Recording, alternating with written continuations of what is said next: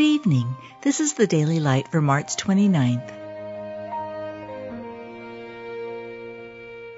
Be thou my vision, O Lord of my heart, not be all else to me, save that thou art. Riches are not forever, and doth the crown endure to every generation?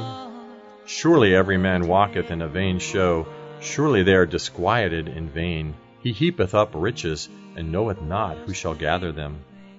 Set your affection on things above, not on things on the earth. Lay not up for yourself treasures upon earth, where moth and rust doth corrupt, and where thieves break through and steal. But lay up for yourselves treasures in heaven, for where your treasure is, there will your heart be also. They do it to obtain a corruptible crown, but we an incorruptible.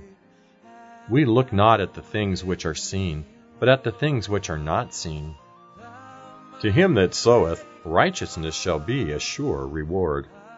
There is laid up for me a crown of righteousness, which the Lord, the righteous judge, shall give me at that day, and not to me only, but unto all them also that love his appearing a crown of glory that fadeth not away. You've just been listening to The Daily Light, a daily morning and evening devotional of Scripture compiled by Samuel Bagster and published in 1825. High King